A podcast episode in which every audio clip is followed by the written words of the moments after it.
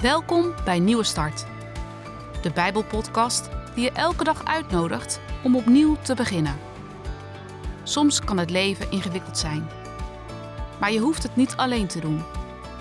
Vandaag heeft Niels de Jong een boodschap voor je.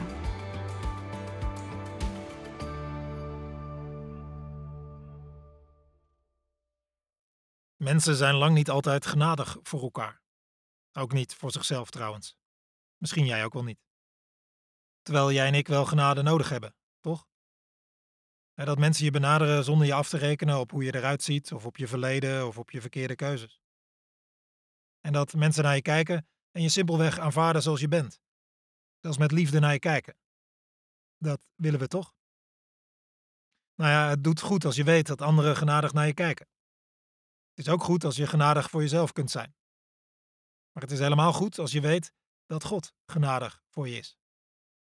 Dat laatste is uiteindelijk beslissend. De Bijbel spreekt steeds van Gods genade. Met name in het Nieuwe Testament blijkt dat Jezus Christus helemaal heeft laten zien dat God genadig is. Maar in het Oude Testament kom je het ook al voortdurend tegen. Bijvoorbeeld in nummer 6. De Heer zegt daar tegen Mozes: Zeg tegen Aaron en zijn zonen dat zij de Israëlieten met deze woorden moeten zegenen. Mogen de Heer u zegenen en u beschermen. Mogen de Heer het licht van zijn gelaat over u doen schijnen en u genadig zijn. Mogen de Heer u zijn gelaat toewenden en u vrede geven. Iedere keer weer moesten de Israëlieten deze woorden meekrijgen. De goede woorden van God werden zo over hen uitgesproken. Zegenwoorden, woorden van bescherming, licht, vrede en ook genade. Die dingen hadden die Israëlieten nodig. En die dingen wilde God geven. Daar werden ze steeds weer van verzekerd doordat de priester die goede woorden over hen uitsprak. En een van die zegenwoorden ging over genade.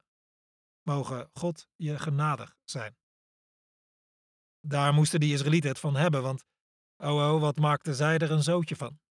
Zeker ook in dat Bijbelboek Numeri. Ze klaagden en jammerden om het minst of geringst al. En wat, wat hadden ze weinig vertrouwen in God. En ook zo weinig geloof in zichzelf. En iedere keer weer gingen ze de fout in. Soms alleen maar omdat ze hun buik volgden of platte seks wilden.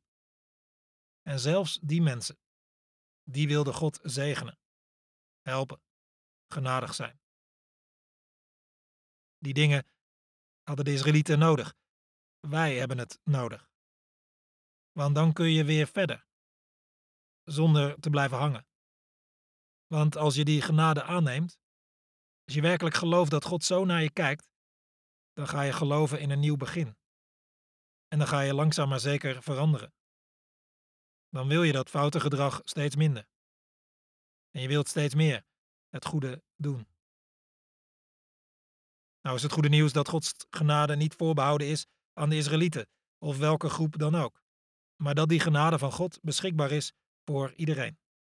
Ook voor jou. Wat voor zootje het ook geweest is, of misschien nog steeds is. Vandaag geef ik je die oude woorden mee. Ontvang ze. Neem ze maar aan. Mogen de Heer je zegenen en je beschermen. Mogen de Heer het licht van zijn gelaat over je doen schijnen en je genadig zijn. Ook als je niet genadig voor jezelf bent, ook als anderen niet genadig voor jou zijn, kun je dan tenminste geloven dat God jou genadig is? Laten we bidden. God, dat u mij genadig bent. Alsjeblieft, dat heb ik nodig. Dan kan ik verder. Als ik naar Jezus kijk, dan weet ik het weer. Dat u genadig bent. Dank u, Heer. Amen.